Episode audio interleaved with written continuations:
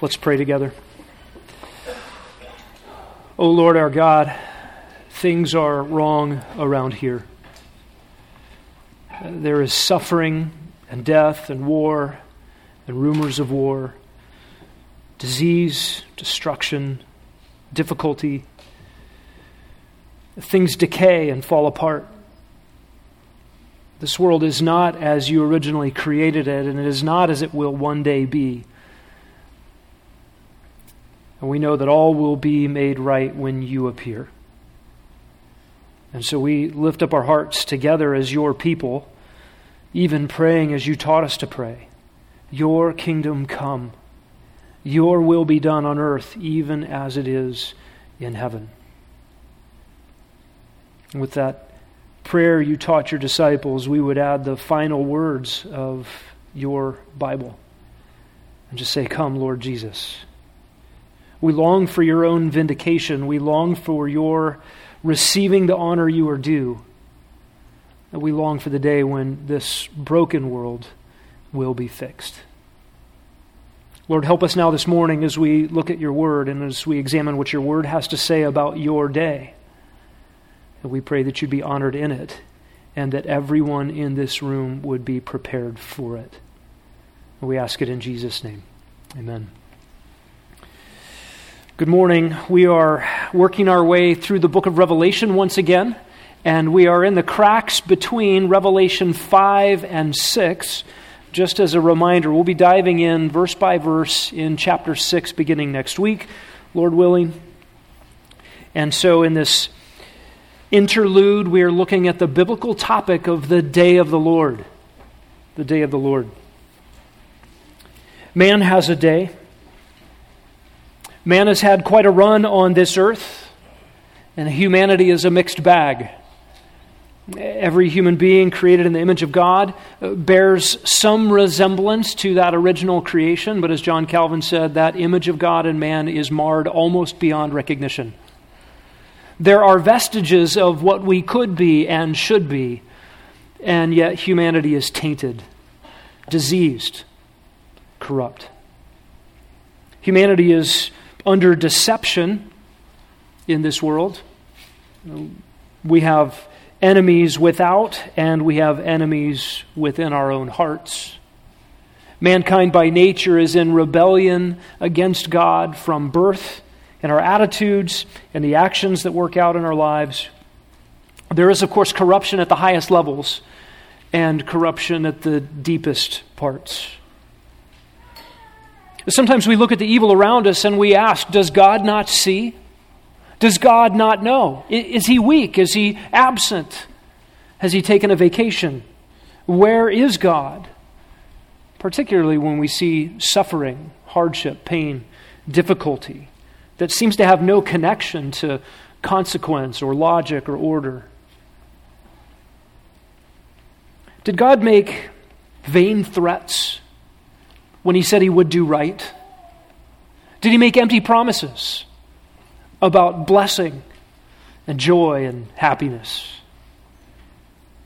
Make no mistake, friends, the tides will turn and the Lord will have his day. The Lord's day is not here yet because God is not ready. Don't mistake his patience with his endorsement of a life lived apart from him.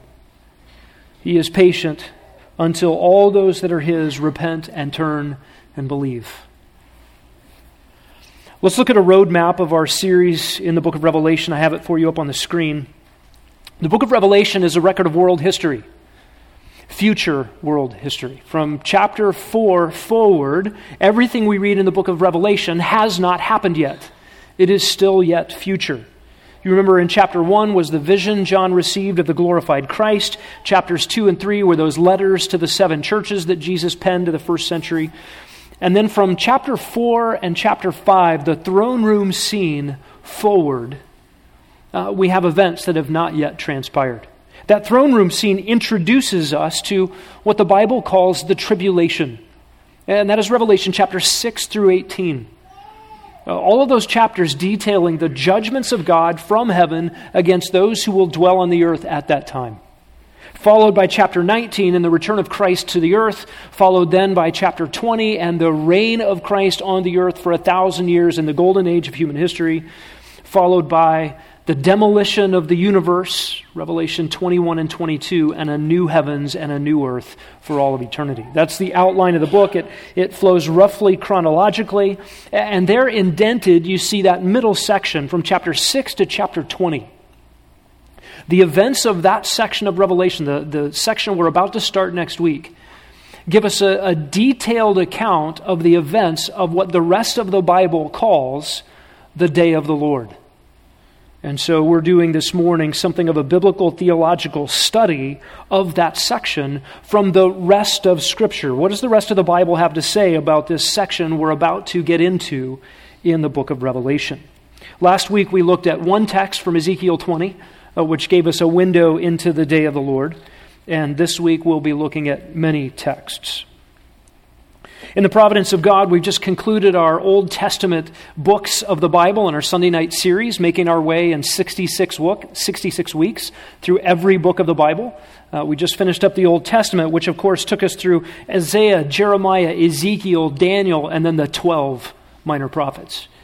And the refrain from each one of those was a refrain in significant measure concerning the day of the Lord, a series of unfulfilled promises, outstanding prophecies promises and prophecies concerning Israel and concerning the nations of the world. And those were promises both for judgment and for restoration. Uh, there was bad news and good news in those promises. There would be global warfare and one day world peace. This is the uniform testimony of all of Scripture.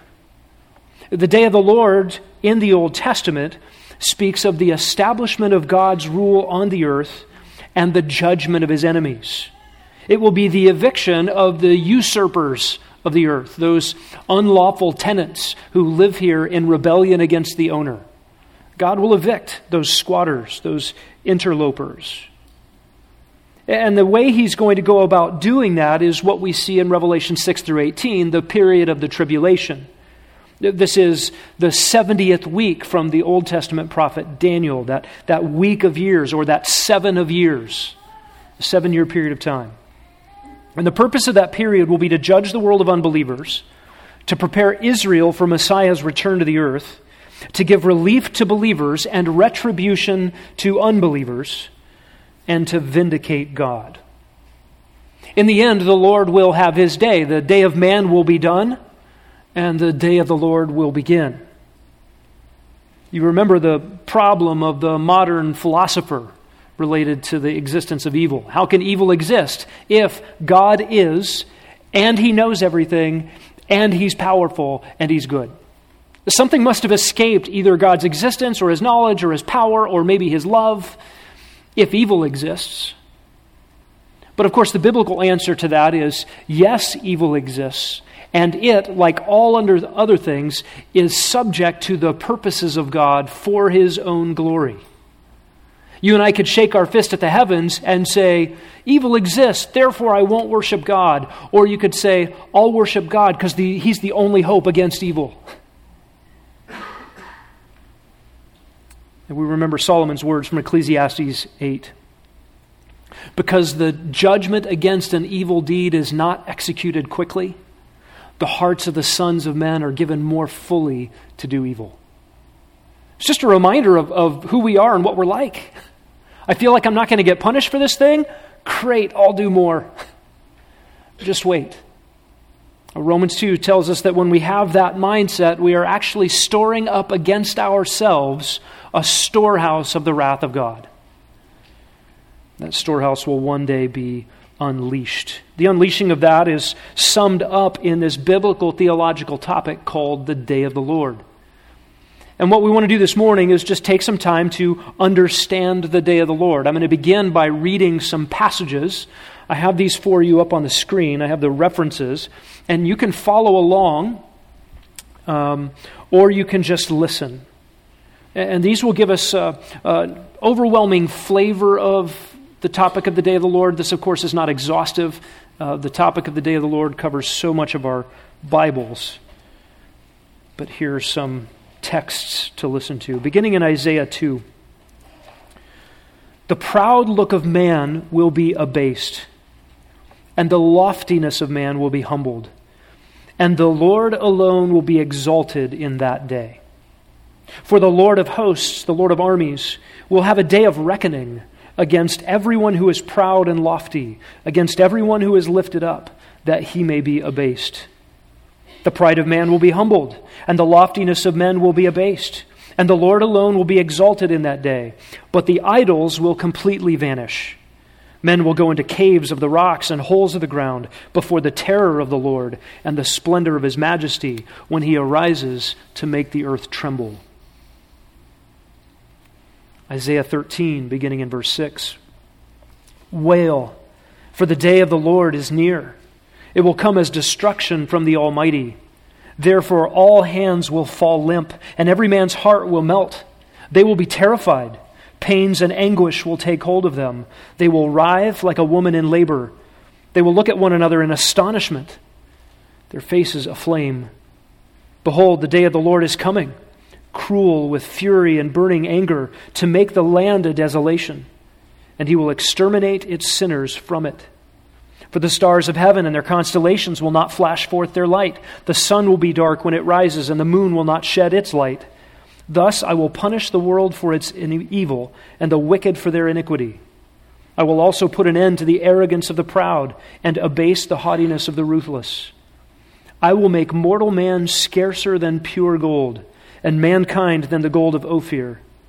Therefore I will make the heavens tremble, and the earth will be shaken from its place at the fury of the Lord of hosts in the day of his burning anger. Isaiah 24, beginning in verse 21. So it will happen in that day that Yahweh, the Lord, will punish the host of heaven on high and the kings of the earth on earth. They will be gathered together like prisoners in the dungeon and will be confined in prison, and after many days they will be punished. Then the moon will be abashed and the sun ashamed, for the Lord of hosts will reign on Mount Zion and in Jerusalem, and his glory will be before his elders. Isaiah 34 8. For the Lord has a day of vengeance, a year of recompense for the cause of Zion. Jeremiah 25, verse 31. A clamor has come to the end of the earth because the Lord has a controversy with the nations. He is entering into judgment with all flesh. As for the wicked, he has given them to the sword, declares the Lord. And verse 33 Those slain by the Lord on that day will be from one end of the earth to the other. They will not be lamented, gathered, or buried. They will be like dung on the face of the ground. Jeremiah 30, beginning in verse 5. For thus says the Lord I have heard a sound of terror, of dread, and there is no peace. Ask now and see if a male can give birth. Why do I see every man with his hands on his loins as a woman in childbirth? And why have all faces turned pale? Alas, for that day is great. There is none like it, and it is the time of Jacob's distress, but he will be saved from it. It shall come about on that day, declares the Lord of hosts, that I will break his yoke from off their neck and will tear off their bonds, and strangers will no longer make them their slaves but they will serve the Lord their God and David their king, whom I will raise up for them. Obadiah 15. For the day of the Lord draws near on all the nations. As you have done, it will be done to you. Your dealings will return on your own head. Because just as you drank on my holy mountain, all the nations will drink continually. They will drink and swallow and become as if they had never existed. But on Mount Zion there will be those who escape, and it will be holy and the house of Jacob will possess their possessions. And Zephaniah chapter 1, verse 14. Near is the great day of the Lord. Near and coming very quickly. Listen, the day of the Lord. In it, the warrior cries out bitterly. A day of wrath is that day, a day of trouble and distress, a day of destruction and desolation, a day of darkness and gloom, a day of clouds and thick darkness a day of trumpet and battle cry against the fortified cities and the high corner towers. I will bring distress on men so that they will walk like the blind because they have sinned against the Lord, and their blood will be poured out like dust and their flesh like dung. Neither their silver nor their gold will be able to deliver them on the day of the Lord's wrath. and all the earth will be devoured in the fire of his jealousy, for he will make a complete end, indeed a terrifying one, of all the inhabitants of the earth. Those are sobering words. I don't know if you've ever lined up those words of your Bible together and read them consecutively like that. You have to know this is God's plan for the world. These are promises, these are prophecies. They will come to pass as sure as God is God. If we want to understand the day of the Lord this morning, we're going to discover what the scriptures say by asking a few questions. First of all, let's just ask, what is the day of the Lord? If you're keeping an outline, we're just going to follow four questions this morning. What is the day of the Lord? The phrase day of the Lord shows up 19 times in the Old Testament, four times in the New Testament. And then similar phrases show up like that day, the day, the great day, another 75 times. Elsewhere, this day is called a day of vengeance, a day of wrath, a day of visitation, and the great day of God the Almighty. What is this day? Well, this day, first of all, is just a period of time. And you know, the word day can be used to describe not only a 24 hour period, but also a period of time that's not 24 hours. In fact, the first page of your Bible has both of these. Genesis 1 5. We read that God called the light day. Uh, what is day in the first half of Genesis 1 5? It is the light period. It's not a 24 hour period, it's the period of a day where there is light. And in the second half of verse 5, we have another sense. God called the light day, the darkness he called night, and there was evening and there was morning one day. Second use of the word day is a 24 hour period. And that comes in subsequent days in the opening scenes of Genesis 1. Day 1, day 2, day 3, day 4, day 5, day 6, day 7, all with those ordinal numbers indicate a complete rotation of the earth on its axis. Uh, evening and morning is one day. So you have two uses of the word day there in one verse uh, day for a period of time, daytime, and day for a 24 hour period. And this word day can be used for various lengths of time and events in Scripture. 2 Corinthians 6 2 uses the word day to describe the day of salvation. Now, that's not one day on a calendar. Um, that is a day of, of soteriological or salvation events uh, per believer. And then this word can be used to describe a period of time delineating a sequence of events. A day of vengeance, says Isaiah 34 8. And immediately after calling it a day of vengeance, Isaiah calls it a year of recompense. In other words, there is a, a period of time going on. In, in one time called a day, another a year.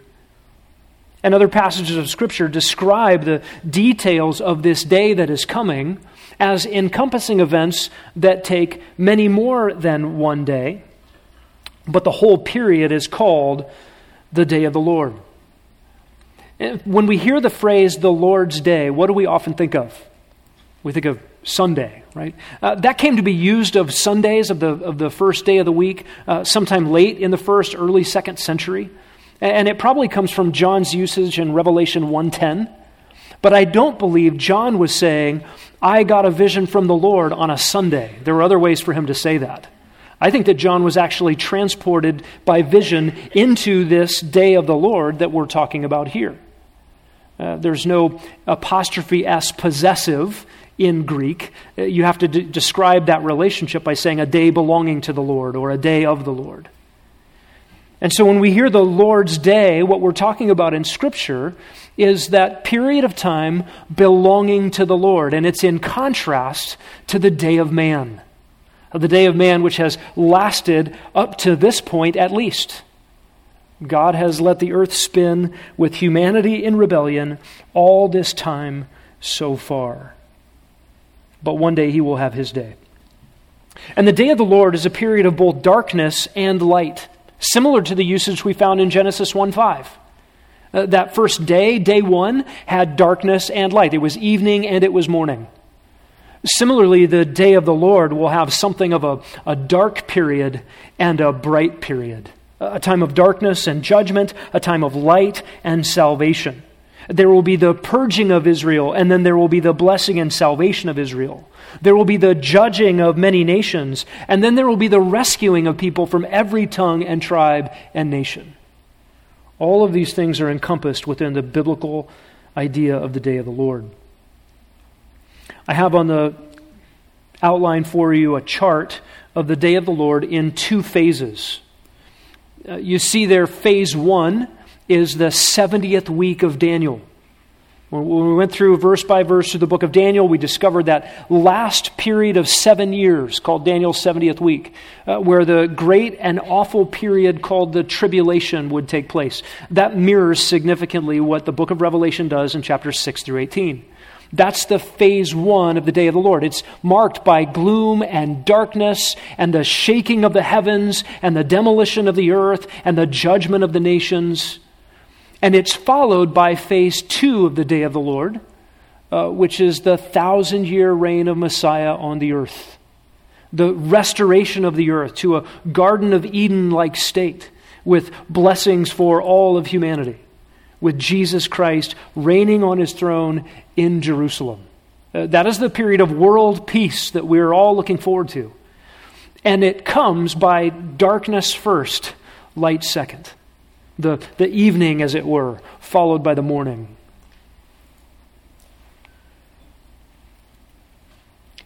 In the darkness period of the day of the Lord, from the texts we just read, here's a summary of things God will be doing.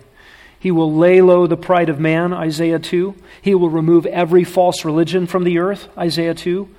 There will be a universal destruction over the whole face of the globe, Isaiah 13. There will be astronomical signs. The sun and the moon and the stars will all be affected, Isaiah 13 and Isaiah 24. There will be worldwide judgment against the political powers of the world, Isaiah 13. There will be unprecedented trouble like there has never been before, Jeremiah 30. And there will be retribution. Right? Some people want karma to sort of take over. You do something bad, something bad will happen to you. Uh, Obadiah is more specific. The things that you do, the Lord has already seen, and He will bring every act to judgment. And if you're in Jesus Christ, you're safe from the judgment to come, not because God isn't serious about judging sin, but because if you are in Jesus Christ, your sins have been placed on Him already and have already been judged by our righteous and holy God. It's the only way God can dispense grace towards sinners. Make no mistake, his judgment, his retribution is coming. That's the darkness side of the passages we just read. But there's also the light side or the morning side of the passages we just read.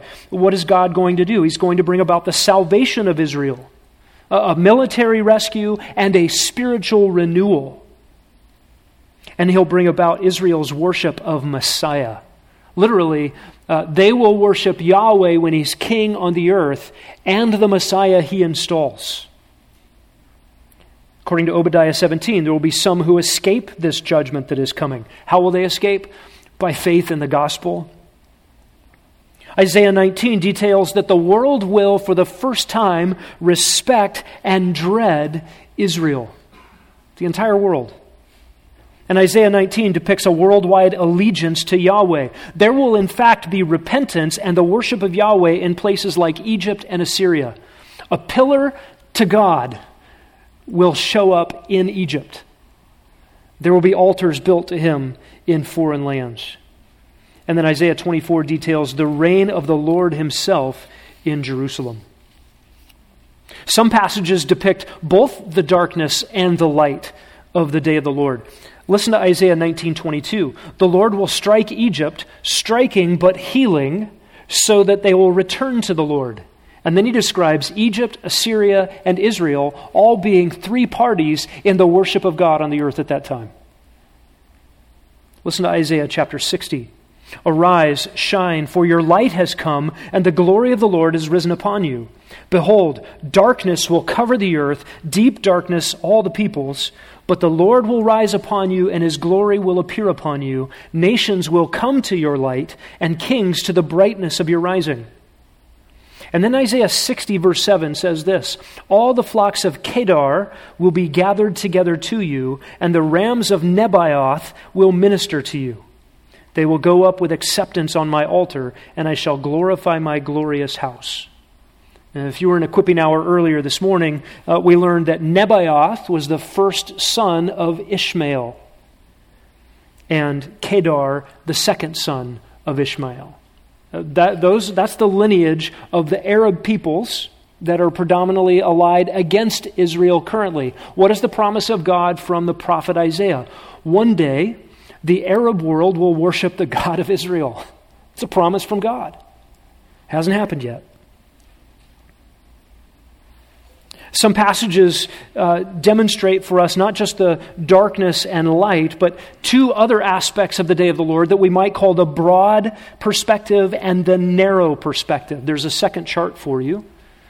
The broad day of the Lord is the overarching period of all of it, and it covers approximately a thousand and seven years. Seven years of tribulation, followed by the return of Christ, the thousand year reign of Christ, culminating in a final rebellion and the demolition of the universe. All of that comes under the heading of the day of the Lord in Scripture.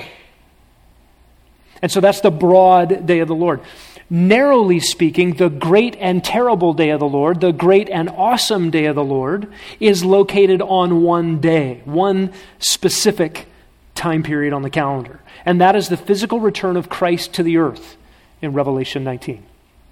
So, the great and terrible day of the Lord is a moment in time when Jesus returns. That's the narrow. And the broad day of the Lord encompasses all these end times events that we're describing. Listen to Joel's description of the narrow day. The sun will be turned into darkness and the moon into blood before the great and awesome day of the Lord comes. Joel is describing events that happened during the broad day of the Lord, happening before the great and terrible day of the Lord, the narrow day. And then Malachi 4 5 similarly says, Behold, I'm going to send you Elijah the prophet before the coming of the great and terrible day of the Lord. So Elijah the prophet will come during the tribulation period, the, the broad day of the Lord, but he will come prior to the narrow day of the Lord, that is the great and terrible day of the Lord. The narrow day of the Lord is the climax of the judgment portion. It's the end of the darkness portion of the day of the Lord, because Christ will come personally to the earth to lay waste his enemies. This will mark the end of man's day. It will mark the end of Satan's rule on the earth. What does the Bible call Satan now? He's a lion roaming the earth seeking someone to devour. He is the God of this world, small g. And the return of Christ to the earth ends all of that. The day of rebellious mankind will be over. Satan will then be bound for a thousand years. The glorious reign of Messiah on the earth will begin. Turn in your Bibles to Zechariah chapter 14.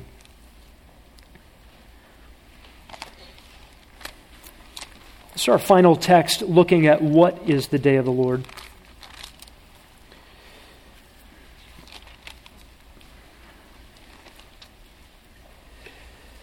I couldn't decide whether to assign this chapter to you as homework or just to read it all in total now and run out of time at the end of the sermon.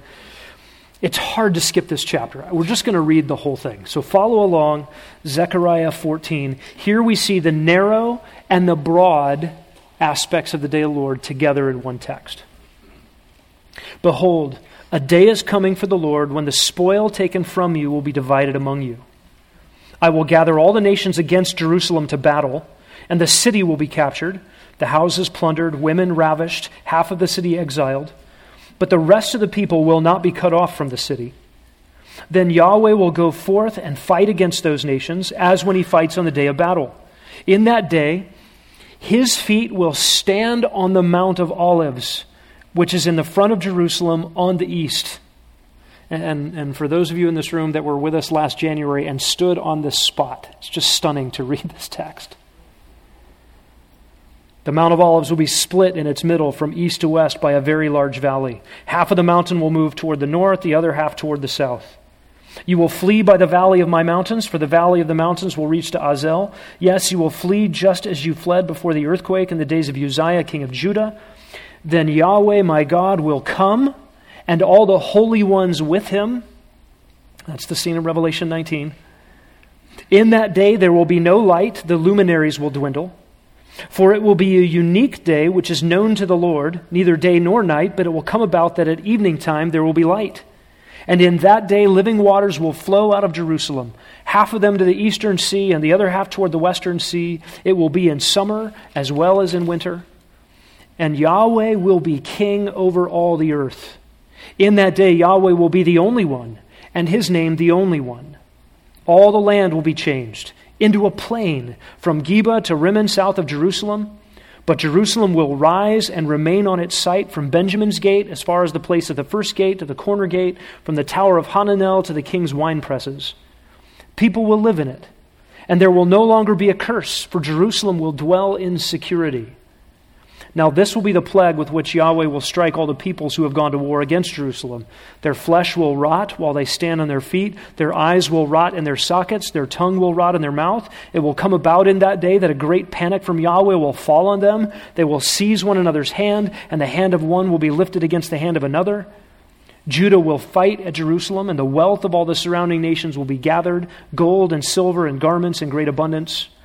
So also, like this plague, will be the plague on the horse, the mule, the camel, the donkey, and all the cattle that will be in those camps. Then it will come about that any who are left of all the nations that went against Jerusalem will go up from year to year to worship the King, Yahweh of hosts, and to celebrate the Feast of Booths. And it will be that whichever of the families of the earth does not go up to Jerusalem to worship the King, Yahweh of hosts, there will be no rain on them. If a family of Egypt does not go up or enter, then no rain will fall on them. It will be the plague with which Yahweh smites the nations who do not go up to celebrate the Feast of Booths. This will be the punishment of Egypt and the punishment of all the nations who do not go up to celebrate the Feast of Booths. In that day will be inscribed to the bells of the horses, Holy to the Lord. And the cooking pots in the Lord's house will be like the bowls before the altar. Every cooking pot in Jerusalem and in Judah will be holy to the Lord of hosts, and all who sacrifice will come and will take them and boil in them. And there will no longer be a Canaanite in the house of Yahweh of hosts in that day. What do we see in Zechariah 14? We see broad day of the Lord that encompasses the judgments leading up to the narrow day of the Lord and the arrival of the king, and then everything that flows out of it into his kingdom on the earth. That is what we will see in the day of the Lord. It is promises kept. God's promise to be faithful to himself and to his own name in order to save and preserve his people, but also to judge sin. And that great promise that is the refrain throughout the Old Testament I will be their God and they will be my people will come to pass. God will be seen as the only God, no competing religions, no competing culture, no competing worldviews. He will be honored. Man will not continue to have his way on the earth. The Lord will have his way. This will be the Lord's day and no longer man's day. Think about all that man has done up to this point with all of his ingenuity, all of his brilliance, all of his expertise. Again, the vestiges of the image of God in man, working, working, working. And man is unable to fundamentally solve the world's problems. In fact, the more the man puts his mind and heart to it, the worse it gets. It's really stunning when you think all that we are capable of and yet all that we accomplish. So, when is the day of the Lord? When is the day of the Lord? Second question for this morning. Well, the, the phrase is used to describe both near and far events. Several times in Scripture, the day of the Lord is used to describe, uh, from the prophet's perspective, something that's happening soon. An example would be Ezekiel 33, where he describes the day of the Lord, when, the, when God will have his day and actually judge Egypt. And that's fulfilled in Ezekiel 30, verse 10, by Nebuchadnezzar, king of Babylon. In other words, it had a, a near fulfillment. And that was called the day of the Lord. Uh, not the final future day of the Lord that much of the Bible talks about, but a day of the Lord's reckoning. Joel chapter 1 is another example. In fact, the entire book of Joel is about the day of the Lord, but Joel chapter 1 talks about a near plague of locusts that comes on the land and eats all the crops.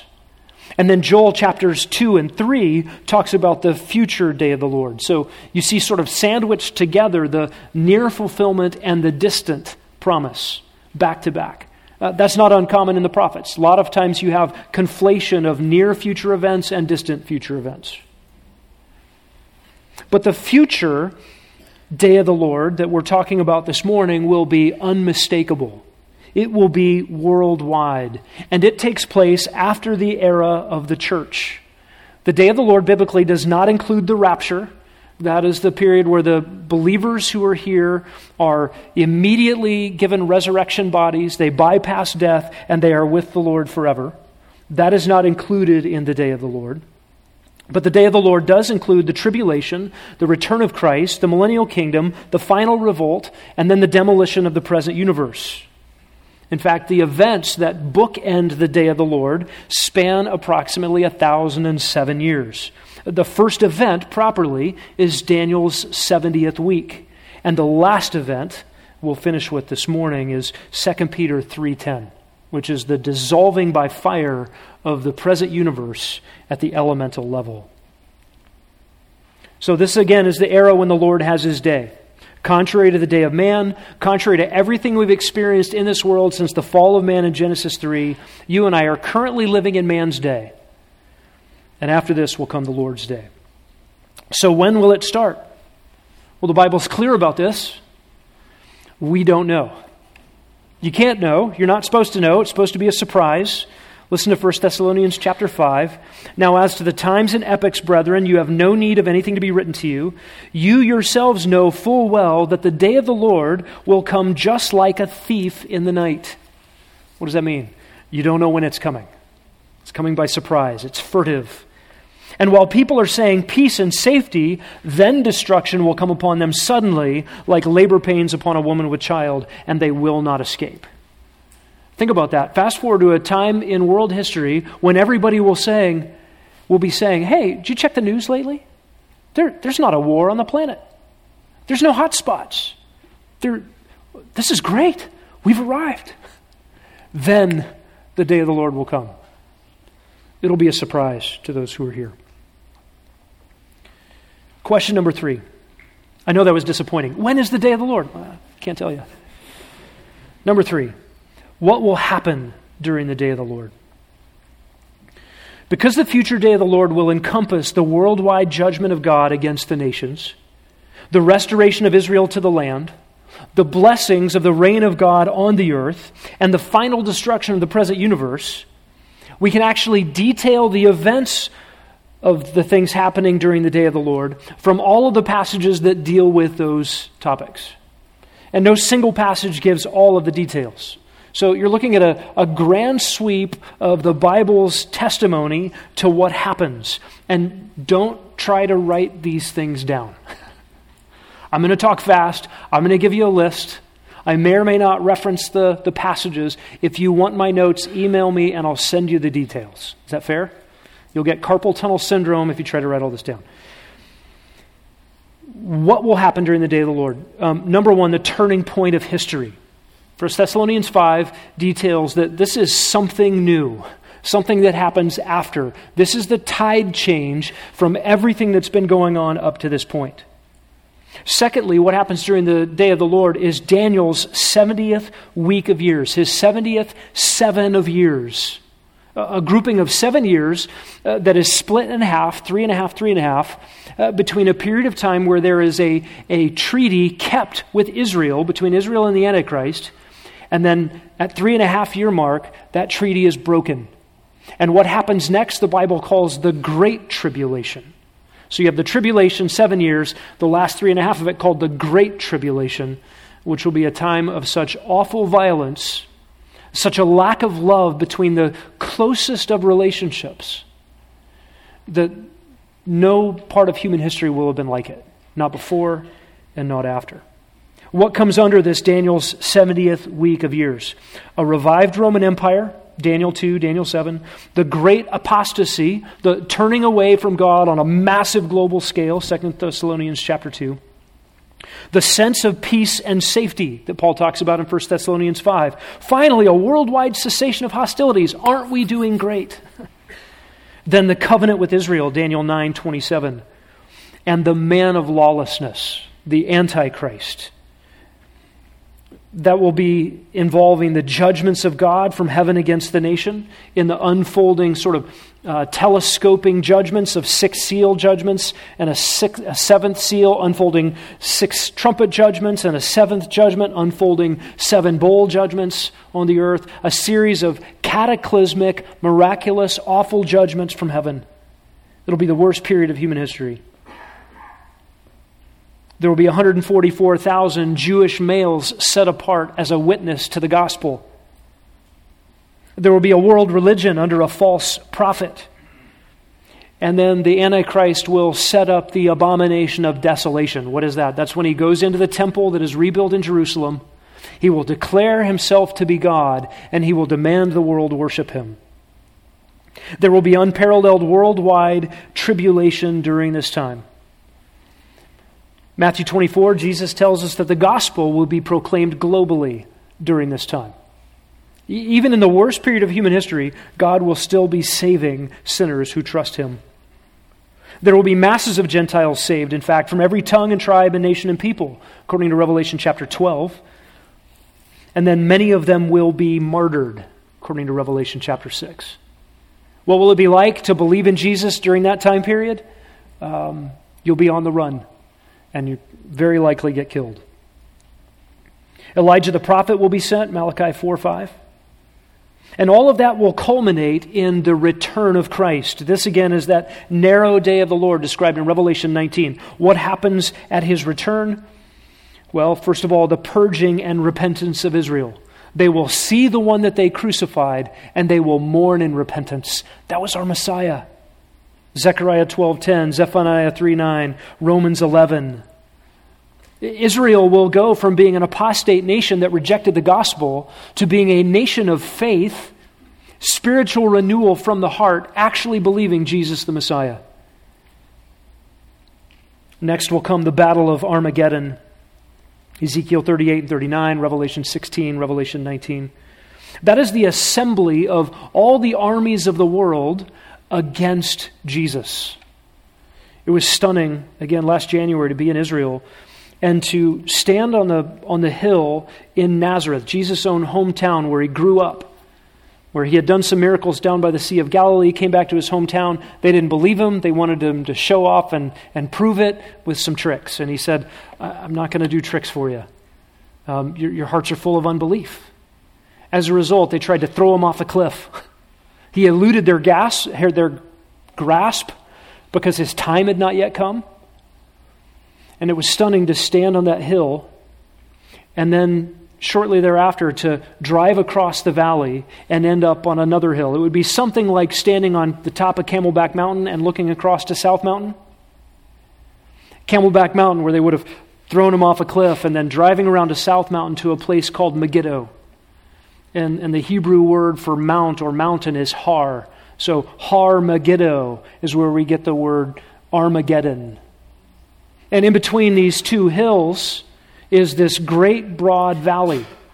Valley that Alexander the Great said this is the greatest place for military warfare any place on the earth. A broad plain that is set up perfectly for giant armies to meet each other. And it is a, a valley that leads right up to Jerusalem. The world's armies will gather there and actually march up to Jerusalem in an attempt to defeat Jesus militarily when he returns so stunning to stand there and recognize from the, from the uh, place called Armageddon and look back across that valley at the hometown where Jesus grew up and realized his entire boyhood overlooked the valley where the world would rebel against him with all their military might. That's what he saw every day. And, and how will Jesus close out that battle? Revelation 19 is very clear. Uh, this would not make a great movie. Not a back and forth, I don't know who's going to win, but all the armies assembled, and Jesus descends and destroys them with the word of his mouth. It's just game over for all the armies of the world. Followed by the destruction of the beast and the false prophet. That's the Antichrist and his right hand religious leader. In fact, those two are just thrown alive into the eternal lake of fire. They're the first ones into the lake of fire. And they are thrown there after that battle. Then you have the extra days of Daniel 12. If you remember the book of Daniel, the 1260 days, that's the second three and a half years, the Great Tribulation, are followed by another 30 days to 1290, and then another 45 days to 1335, for a total of 75 extra days between the return of Christ and the Battle of Armageddon and the start of the millennial kingdom. What is that 75 days for? Uh, Daniel doesn't tell us, but there are some events that have to happen before the start of the millennial kingdom. One of those is the sheep and goats judgment, detailed in Matthew 25 and Joel 3. That is, God will sort out everyone who survived from the battle of Armageddon, everybody who's left on the earth at that point, after all of God's judgments, and after that great big battle, who's left? And, the, and Jesus said that he will sit on his glorious throne and sort them out as a shepherd separates the sheep from the goats. And those who do not belong to him by faith will be ushered into destruction. And those who survived alive and believe in him walk into a brand new kingdom. Of course, that 75 years might also be required for something like a cleanup of the earth after the scorched earth of the tribulation. Then in Revelation chapter 20, you have the incarceration of Satan. In fact, turn there. This is such good news. I know there are those who uh, believe that Satan is like a Gary Larson cartoon figure, um, maybe a Halloween costume, maybe he doesn't exist at all. But the Bible tells us he's like an angel of light. He blinds the minds of unbelievers, he's convincing. He, he's not out there with a, a pitchfork and red horn saying, I'm Satan, turn the pentagram upside down, say the number 666, read your Bible backwards, and worship me. Some people do that. Anton LaVey and the Church of Satan, sure. But Satan's big scheme is to look like the truth and to look good and to look like love and acceptance and harmony and all those lies. Look at Revelation chapter 20. I saw an angel coming down from heaven holding the key of the abyss and a great chain in his hand. And he laid hold of the dragon, the serpent of old, who is the devil and Satan, and bound him for a thousand years. And he threw him into the abyss, and he shut it and sealed it over him so that he would not deceive the nations any longer. What is he doing now? He's deceiving the nations. Then he will not be able to until the thousand years are completed. Can you imagine a world without satanic deception. Without a lion roaming the earth seeking someone to devour, without the angel of light bringing about difficulty for God's people. Also, during this time, will be the resurrection of Old Testament saints and tribulation martyrs. This is when believers from the Old Testament get their glorified bodies, and those who were killed during the tribulation who believed in Christ get glorified bodies. It's called the first resurrection, not because it's the first resurrection that ever happens in your Bible, because it's the resurrection of the first kind, not the second kind. The second kind, by contrast, at the end of Revelation 20, is the kind that leads to eternal destruction in the lake of fire. And then you have the regathering and restoration of Israel to the land, Amos 9, Isaiah 11. What will happen? A great exodus from all the dispersion of all the places, of all the believing Jews anywhere in the world, marching their way back to Jerusalem to enjoy the blessings that God promised long ago. That leads into the next major section of the day of the Lord, which is the millennial kingdom. Notice in Revelation chapter 20, you have the, the phrase thousand years given six times in the span of six verses. It's very clear that there's a period before the thousand years, there are things that happen during the thousand years, and there's things that happen after the thousand years. What happens during the thousand year period of time? Christ reigns on the earth. 2 Timothy 2:12 says that church age saints will reign with him, and Revelation 20 verses 4 to 6 describes the souls of those who'd been beheaded because of the testimony of Jesus and because of the word of God. They didn't worship the beast or his image. They didn't receive the mark of the beast on their forehead, and they came to life and they reigned with Christ for a thousand years. At that time, Israel will actually be a blessing to the nations. I will give you homework on this one. Read Isaiah 60. We won't go there now. The nations will worship Yahweh. Yahweh will be installed as king in Zion. If you're confused, wait, I thought Yahweh was going to be king in Zion. I thought Jesus was going to be the king in Zion. The answer is yes. it's one of those great attestations in your Bible that Jesus is, in fact, God in the flesh. God promised he would be king. Jesus will be king. Jesus is God.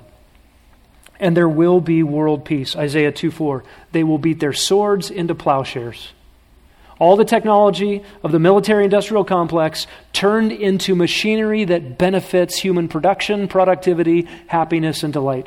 World peace.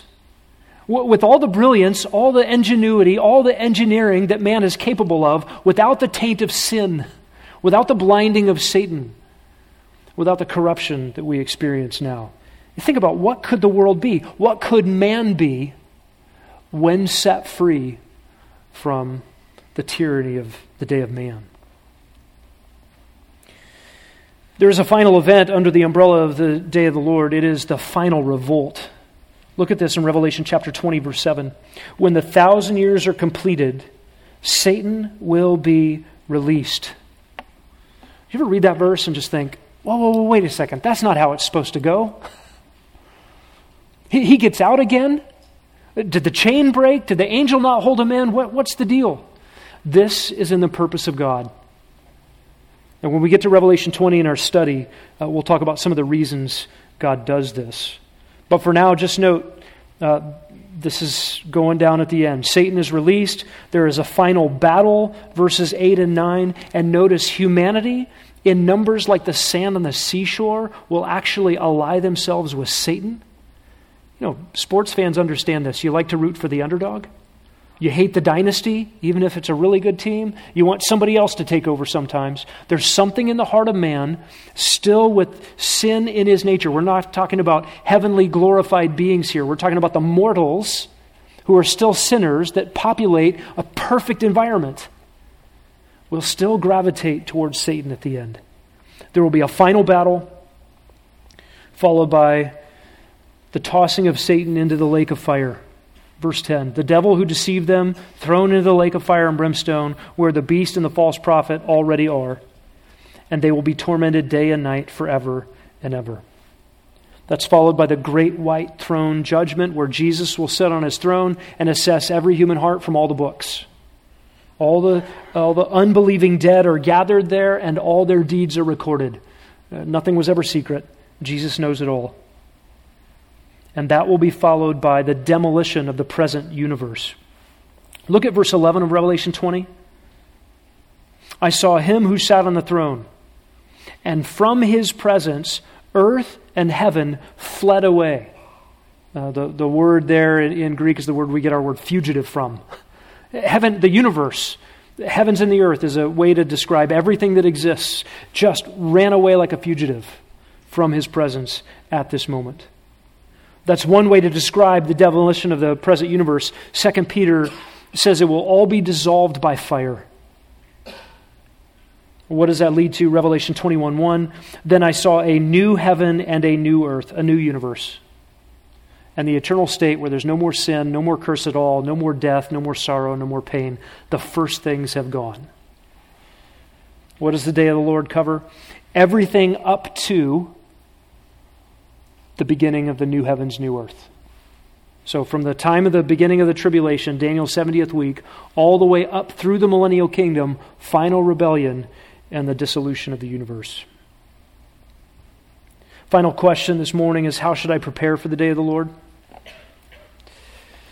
Maybe we should just start by saying, You better. You better. You'd better be prepared. This is an inexorable reality that cannot be stopped.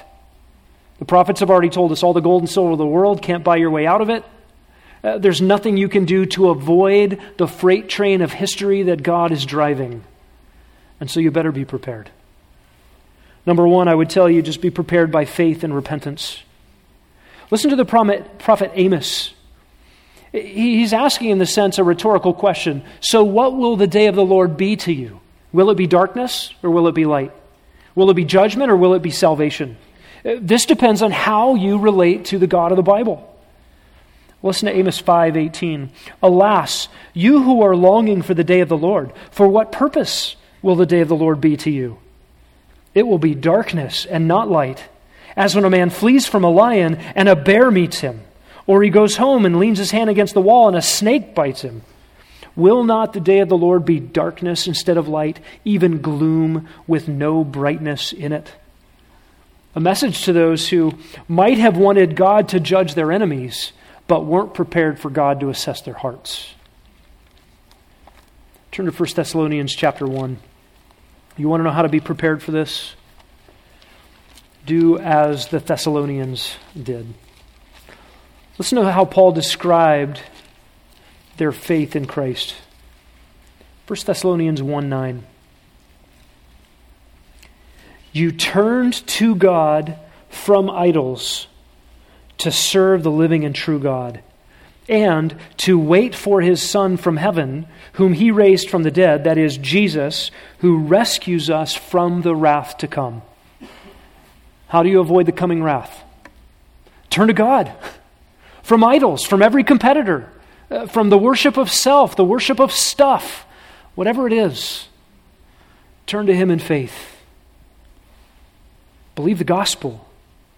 So, what is the gospel? What is the good news? It is that God Himself, in the person of Jesus Christ, came to earth and died on a cross to pay for your sins. You trust Him, you entrust yourself to Him, and you are covered by God's mercy and His love, and will not be subject to the wrath that is coming. Second way you need to think about preparing for the day of the Lord anticipation. Anticipation.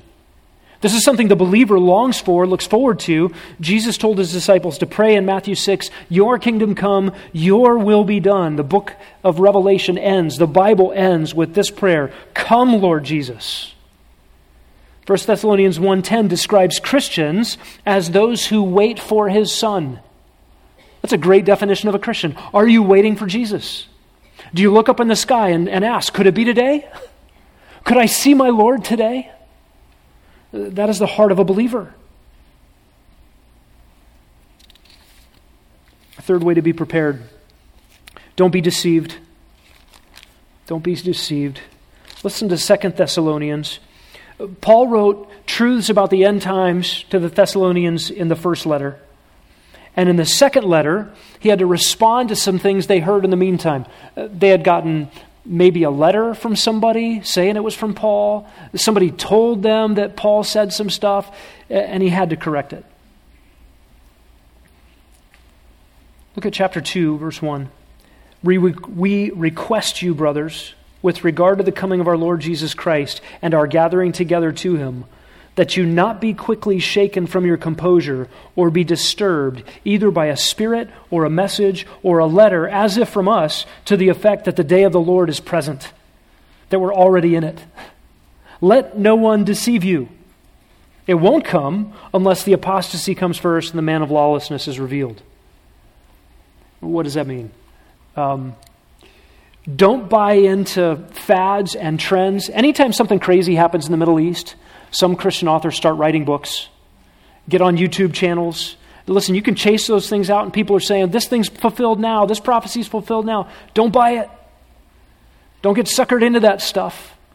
And don't start naming dates. Jesus said, No one knows. When will we know that the day of the Lord is here? When it's here. It hasn't happened yet. Don't be deceived. Number four, how do you be prepared? By the way, I will just say, every generation of, of Christians has thought, man, this has to be it. Can you imagine being in Europe during World War II? Christians thought it was it, it was over. Um, Christians in our day think it's over. Um, when I was in high school living in North Texas, uh, there was like a prophecy conference every week, and they all said it's over, and they were counting down the days.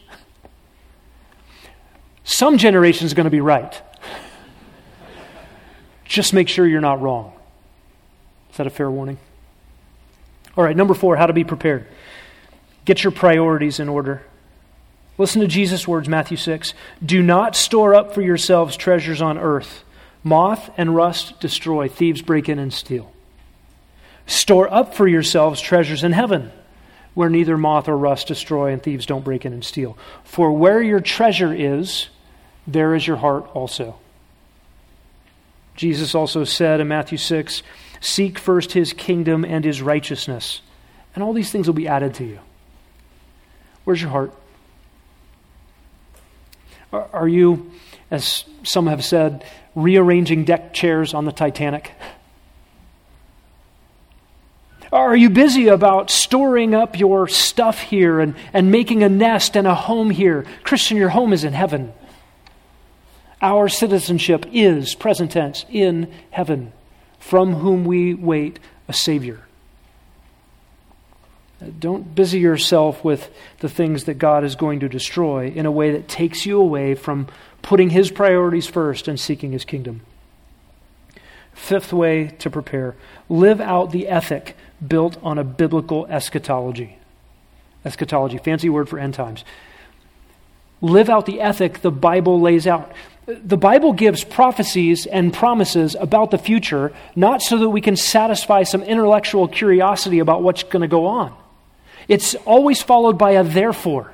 This is what's coming, therefore do this. we might call that an ethical eschatology. 1 Thessalonians 5:1 a discussion of the day of the Lord followed by therefore give courage to one another. Luke 12 the king will return therefore live urgent, urgently. Three parables from Jesus for obedient readiness.